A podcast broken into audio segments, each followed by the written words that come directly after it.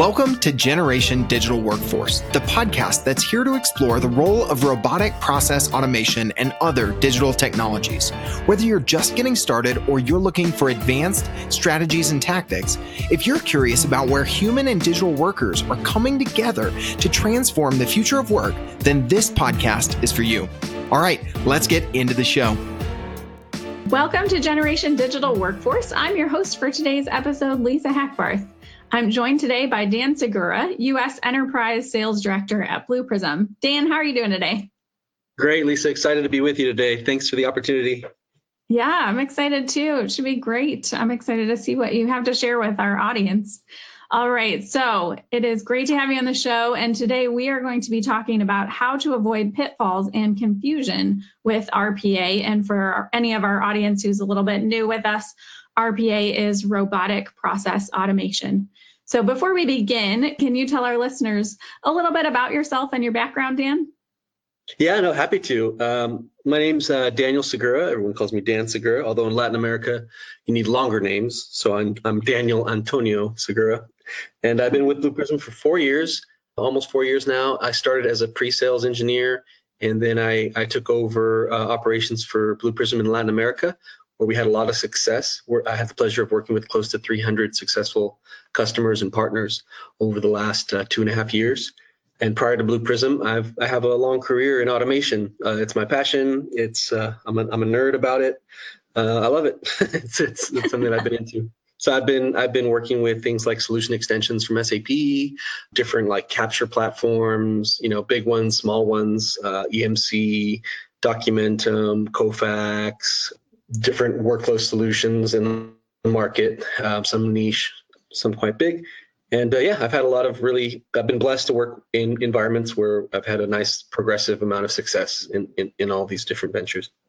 Amazing. All right. Well, so Dan, in our pre-call, you were telling me that you talk with a, a, lot of RPA customers and partners and resellers, and you said that there's a lot of confusion out there in the market about what the terms mean, like RPA, RDA, intelligent automation, things like that. So, can you talk to our audience about what what is the confusion out there that you're seeing in the market, and then can you help just bring some clarity and maybe some definitions to these terms? Yeah, no, happy to. I mean, you know, working with, you know, I was I was joking with a colleague of mine. I said, "Can you look at your customer folder and tell me how many you have there?" And he's like, "Oh yeah, I have like 38 customers." I look at my customer folder on my machine, and I have 720 folders. Uh, so it's not like my opinion at this point. It's a pretty pretty large sample set. When I say that there's confusion in the market, having worked with so many different customers and partners too um, throughout the world, really at this point, there's a big confusion into what RPA, robotic process automation, is in terms of what Blue Prism defined as robotic process automation in 2012 and what customers are experiencing with what they think is RPA today.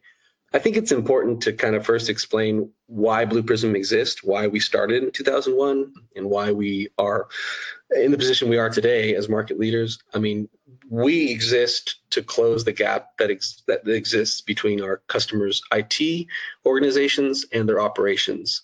I've yet to talk to a customer that has extra IT resources laying around, right? I mean, it's just not, mm-hmm. it's just not happening. And so, uh, and and you know, when when we started with Barclays Bank as a niche kind of consultancy, that was our goal: is to give the business the tools, the platform, which are compliant, is governable by IT, that will allow them to implement their own solutions without code, without the traditional challenges of IT delivered solutions, right? Something very agile, something that can be implemented. And yes, part of that requirement was to use the front end, use the interface that the users use, right? And so this is like 2001 we're talking about. And so back then, you know, macros and recorders and scripting tools, those already existed. Um, a lot of customers, including Barclays, had those tools. That's not what we were looking to replicate in fact, uh, although we started with some of those types of approaches, what they were looking for is something scalable, something that was designed to handle not just routines on a user's desktop, rather like challenges that we have, like how do I get these account these credit cards replaced? You know, how do I open these accounts more efficiently? How do I close these tickets more faster? You know, to improve the satisfaction of my customers. We weren't we were never looking to tackle like specific tasks on a desktop. We were using the desktop in these bigger picture kind of objectives. So that's what RPA is in a nutshell. And and what you see in the market today is anything that moves the mouse on a screen is called a bot, basically. I mean, mm-hmm. if you mm-hmm. Google search, you'll find like if you search hard enough, you'll find like 800 RPAs in the market. It's like it's crazy and that's what we're talking about automating a simple task uh, when a customer is telling me you know they've got a very specific use case in mind and aside from that they don't really have anything in mind there's no there's no vision there's no uh, strategic objective i'll be the first person to tell them i'm like look if that's what you're looking to do there's a million open source solutions i can recommend a few and we're done you're you're, you're good now if you're looking to achieve some really strategic objectives by empowering your existing operations, your existing business users with the agile, secure, scalable platform that can, you know, really make an impact. That's a different story, right? That's not going to be something you download on a, you know, uh, from an open source. That's really what RPA is, and that's really what the what the difference, what what part of the confusion is in the market, I think. Got it. That makes a lot of sense. So I know that there's a lot of buzz and excitement around RPA. And if you tend, attend any conferences like around automation or AI or other tech conferences, speakers will talk about what's possible with this technology. And everybody's making it sound easy. But analysts are finding that many companies are struggling to prove ROI. Can you share more about that? Yeah, no, totally. It, it's it's really concerning. You know, being someone in this market, being someone who's committed to helping customers be successful with this technology most customers are not successful with RPA. That's the that's the the grim truth, whether you want to admit it or not. Now, what's success? I mean, all the analysts have have different numbers around it, but they all suggest the same thing. Most customers don't recognize the return on investment, or they don't recognize the expected benefits that they they had anticipated from RPA. And there's a lot of good reasons for that. Most of them have to do nothing with technology or the platform really that you're using, right? I was just on a call this morning where a, a partner of ours, uh, a technology alliance partner of ours, was mentioning, you know, hey, you know, Blue Prism in the West and, and in general in the US, we don't have the most logos, but we have the highest customer satisfaction, you know, and that's mm-hmm. not, um, that's important because that's, that's our obsession. That's our passion. We're value driven we tend to see that you know in those conferences people will present including blue prism world they'll present these amazing results these amazing figures you know how telefonica is saving in one process 27 million dollars you know with their with their first tier support for their um, you know set top box devices in brazil and things like that but what people tend to tune out on is the first five minutes of that presentation or the first 10 minutes of the presentation where they talk about well yeah but we struggled with this we tried this it didn't work mm-hmm. we learned you know, here's all these valuable lessons learned. We kind of tend to be looking at our phones in that part of the presentation. And once they start talking about the results, that's where we kind of perk up and we're like, what? You did this in six weeks? That's crazy. I could do that. It's like, well, potentially, but uh, there's some things to consider first, right? And and that's really what it's what it's all about. I mean, that's that's really what why most customers are not succeeding with with, with RPA is that it goes back to this this you know half of what we do yes we're a software manufacturer we, we make software uh, software robots but the other half probably more important is the methodology which we founded together with those very first extremely successful customers and extremely successful um, implementers of this technology which is the robotic operating model and that has seven you know distinct pillars which if one of them's missing odds are you don't you don't get the results that you you um, you you anticipated, and that has to do with vision. Um, you know, like are you expecting to save forty million dollars in six weeks without any clue of, you know, where the cases are going to come from? You think somebody has like a magic wand to, and they're just going to deliver that? No, we have to kind of have an idea of what those strategic objectives are from the beginning. Organization, how is a robot going to interact with humans, right, and our customers because they will, right? They're digital colleagues. You know, we shouldn't think a robot's going to replace me. We should think, what could I do if I had 40 assistants? How could I improve mm-hmm. my service to my customers, to my colleagues, to my third party vendors? You know, what, what are the things that I could be doing if I had this extra bandwidth?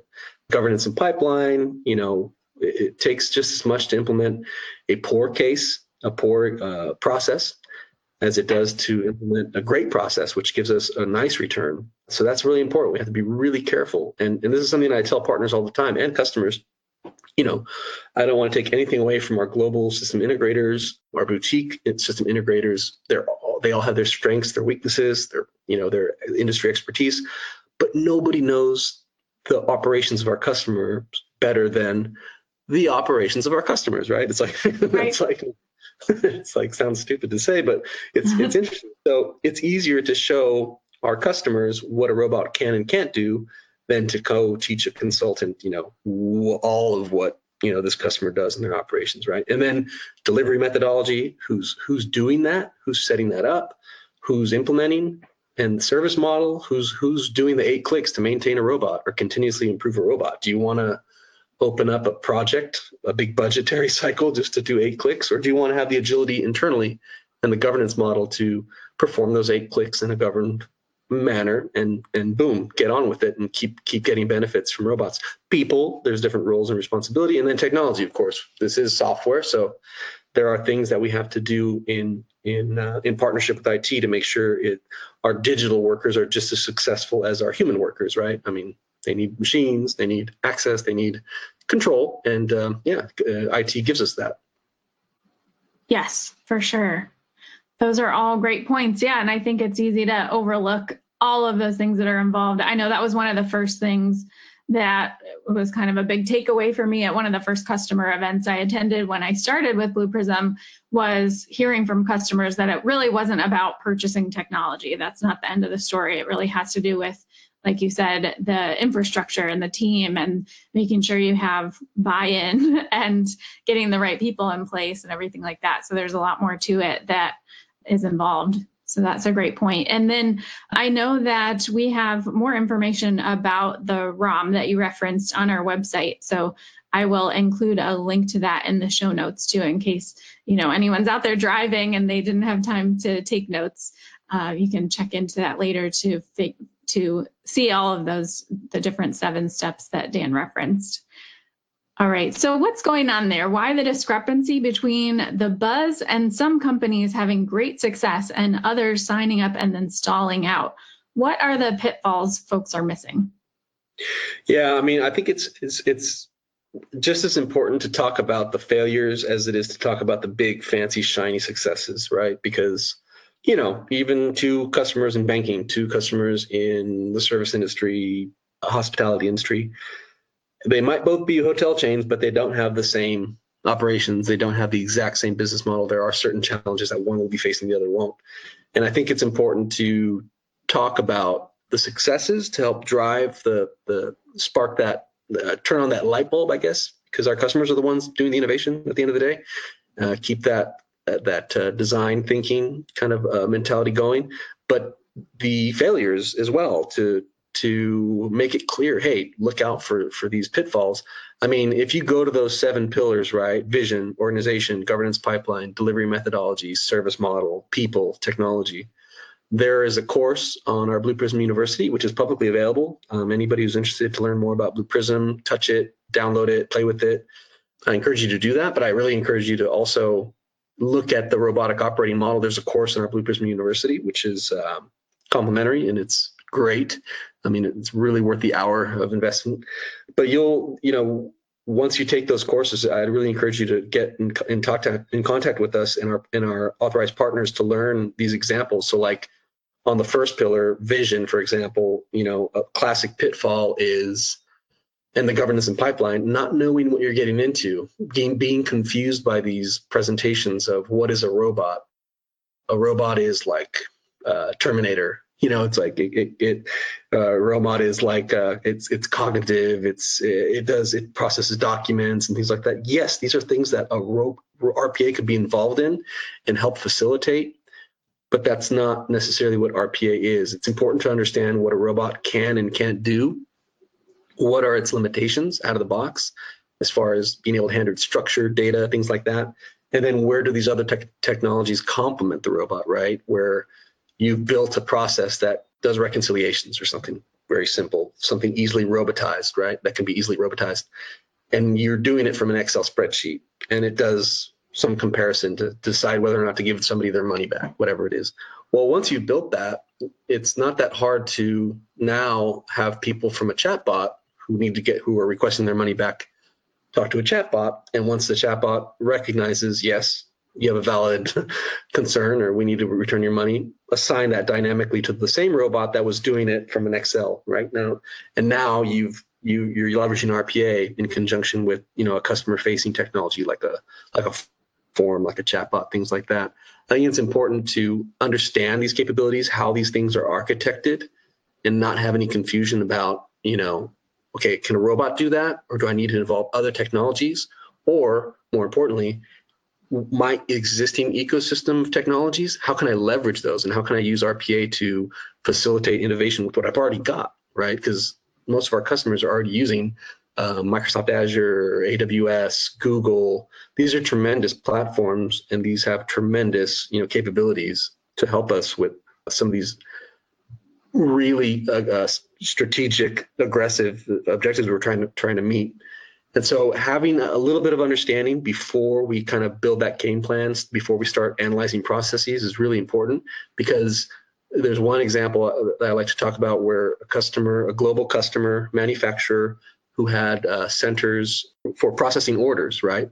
Most of this uh, global customers' orders come electronically, but a lot of them still come via fax and, and email from school districts, customers in, in the US and different parts of the world. So they have like across the world these little teams, these little cells that handle orders.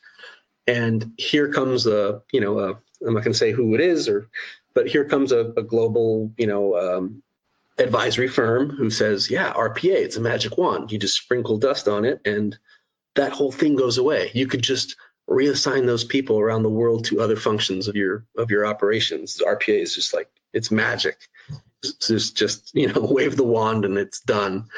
Yes it could it could handle. You take one process you pick it apart and everything about it can be automated. But what they didn't under what they didn't realize is they were just looking at the tip of the iceberg right? And so really yes the tip of the iceberg is easy but underneath you have all this complexity of the different orders the different regions the languages the right the formats and the nuances of of why these 200 people around the world existed doing this function right? It's not for for nothing that 200 people it took 200 people to do this. And so they set an unrealistic vision and expectation of yeah this will be done in three weeks four weeks. If you want to be conservative give it six weeks just to stabilize it in production. And you can reassign these 200 people. Well yes it was three weeks to implement the first case but there were hundreds of cases to be implemented and yes, a lot of reusability, a lot of agility, but it takes time to test things, document things, more than just the clicks on our studio to set up the process and define the automations. All that other change management takes time. And if you don't have that, you're not going to have the the proper service model, right? You're not going to have the people trained to do the two clicks to do the continuous improvement. So surprise, surprise, they run into an issue where, you know, uh, six weeks in, they're way behind schedule. But guess what? They'd already let people go because this global advisory firm had told them just start letting people go or start putting them into other functions. And they were in this terrible position of having to rehire people, bring them back in while the, the rest of the implementation was taking place. It's not a good situation. And it's a situation that could be easily averted by having a little more knowledge about what it takes to, to implement and sustain and continuously improve. Having that big picture first before we you know start making commitments and all of that it's not something unique to rpa but it seems to be something that has been overlooked because it is so easy to set up it's so easy to use but it's also easy to do poorly you know that's i think that's mm-hmm. and there's a lot of examples you know anybody who's interested I'd, I'd, I'd relish the opportunity to have further conversation talk about when these things are missing what's the downside and then on the other side of the coin where the things were put in place correctly, all the great you know results that have that, that we've seen with our customers. Yeah. So tactically, you know, if someone is out there saying, you know, okay, so how do I avoid that? Where where do I go? Where do I, you know, who do I talk to to make sure that doesn't happen? What would you suggest? Honestly, I think it's one of the most valuable publicly publicly available resources in the industry. Blue Prism University, the robotic operating model course I would take it first thing. I myself am a certified robotic operating model architect. It's not a huge investment of time. It's totally well worth it. It'll save you so much trouble later. I think that would be my strongest recommendation. After that, after just taking that course, the same conversations a customer might have had about RPA with a partner, with other integrators or manufacturers, you'll see the difference, right? It's like, okay, do you know what you're talking about? Do you know how to, do you understand how to assemble this big picture and help me adopt and ad- adapt these best practices? Or are you just putting up a slide that you kind of don't know what it what it says? Um, I think that's one of the biggest resources available. Okay, awesome. That's super helpful. All right, so so how do you ensure success? So I think it's it's all about making the appropriate investment up front. I think, and I think it's crazy that it's kind of funny actually that I'm probably one of the only software manufacturers in the industry that I know of that doesn't recommend buying software to a customer initially. It doesn't make sense. Like, why would you hire someone? You don't hire people without having a job for them, right? You don't hire people for the sake of just having more bodies in your office. Same same thing goes for robots. Why would you hire robots that you don't know what they're going to do and you don't even know how to manage them? I think the the most important investment customers could be making first is to build that understanding of how to manage a robot, how to optimize the utilization of a robot, what is the total cost of ownership. And this is where you know blue prism really differentiates itself from the market aside from the fact that we invented the concept and the term rpa the total cost of ownership is really important and it's it's one of the reasons that i'm talking about investing time in learning how this robotic operating model works rather than getting a down and dirty poc to see how fast we can have a script running on the desktop that's one of the reasons that the market's in the situation that it's in that investment up front is the investment that I ask my customers to make first and foremost. You know, their time thinking about the different profiles of people. What is a developer in Blue Prism or RPA? It's not like a .NET developer necessarily, but it still is programming. It's not it's not code, right? It's it's code free basically, but it still is programming, right? So you have to have a different mindset for that. And then the analysts, our customers are have these amazing people that have this amazing capacity and amazing ideas of things that could be done with robots, innovations that could be facilitated, complementary technologies that could be further exploited with robots. It's just a matter of, of getting them that, arming them with that knowledge. And that's why I think it's the most important investment up front, because once they have that knowledge, the cases become better, the total cost of ownership is driven down. And honestly, the most exciting thing about what I've been doing for the last four years is the careers are made. It, nothing gives me more satisfaction. And we have tons of great stories on this, by the way. I mean, going back from you know 2004, our early days in England to today, of people who are working in contact centers, people who are working as you know entry level kind of analyst roles, who are now leaders of of uh, of innovation for major companies. You know, because they've done it, they've learned all the things that we were talking about, and they've successfully adopted these best practices. They know what it takes to get that executive buy-in, maintain it, manage those expectations, and get the teams together to to deliver on those expectations and grow the benefits for a company exponentially while driving the cost of ownership down at the same time.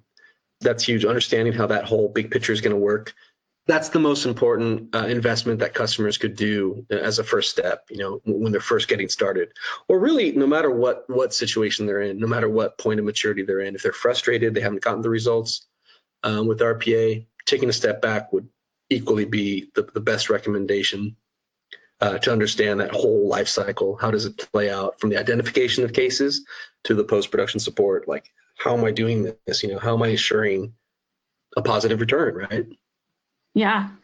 Yeah, that's um amazingly helpful advice and I think from my own personal experience of being a tech buyer, I can't tell you how frustrating it is to purchase something and get started on a contract and then spend 2 months just figuring out what we're doing before we actually start using it. So I think that's great advice just to yeah, kind of take a step back and and look at the bigger picture. And I think that is one of the things that sets different companies apart too is like you were saying it's not just about what can i as an individual record on my desktop to make my job easier but it's actually taking a step back and looking at the business as a whole and i think you know that that difference between the enterprise grade scalable you know where it affects the big big picture is such a differentiator that I've been seeing as I've gotten more familiar with the industry. So I think that's super helpful. And I w- did want to mention we do have another episode coming up in the next month or so where we have one of our customer success managers walks through our best practices around RPA process requirements. So I think that'll be super helpful as a follow up to this episode. So, Dan, thank you so much for your time. I think this was incredibly valuable. Is there anything else you want to share with the audience before we wrap up? Anything that we missed? Oh my gosh, so many more things to share. but uh, no, save it for another podcast. No, thanks, thanks, Lisa, so much for for organizing this. This is great. I mean, we really relish the opportunity to um, help educate the market, help clear up some of this confusion, you know, that that's out there. Um, and we yeah. we welcome the opportunity to have more conversations with with uh, with our customers and with potential customers out there that are just curious. Amazing. So, if anyone does have follow up questions or wants to connect with you, what's the best way for them to find you? Yeah, email, uh, LinkedIn. I think you're going to be including some of my contact information. Uh, my email is dan.segura, S E G U R A, at blueprism.com. Contact us on our website. We've got incredible resources available. We're kind of like one of the best kept secrets in the market for some reason. I'm not sure. but hopefully, podcasts like that help turn that around. 100%. Yeah, there's there's teams of people that are that are waiting and, and, and happy to to support you. Awesome. Well, thank you so much for your time, Dan. I think this was just uh, incredible content. I think that'll be so valuable for our audience. So, again, this was Dan Segura, who's our U.S. Enterprise Sales Director at Blue Prism. And I just want to say also thank you to our audience for joining us today. We hope you enjoyed today's episode, and we look forward to seeing you again. Thank you. You've been listening to Generation Digital Workforce. If you want to hear more about RPA, AI, and other cognitive technologies that are shaping the future of work, join us next time as we continue to go deeper on these topics with industry innovators and experts. To make sure you never miss a future episode, subscribe to the show in your favorite podcast player. And if you've liked what you heard today, please leave us a review. It's one of the best ways to help more people find valuable content. For show notes and more info, visit us at blueprism.com slash podcast. Thank you so much for listening. Until next time.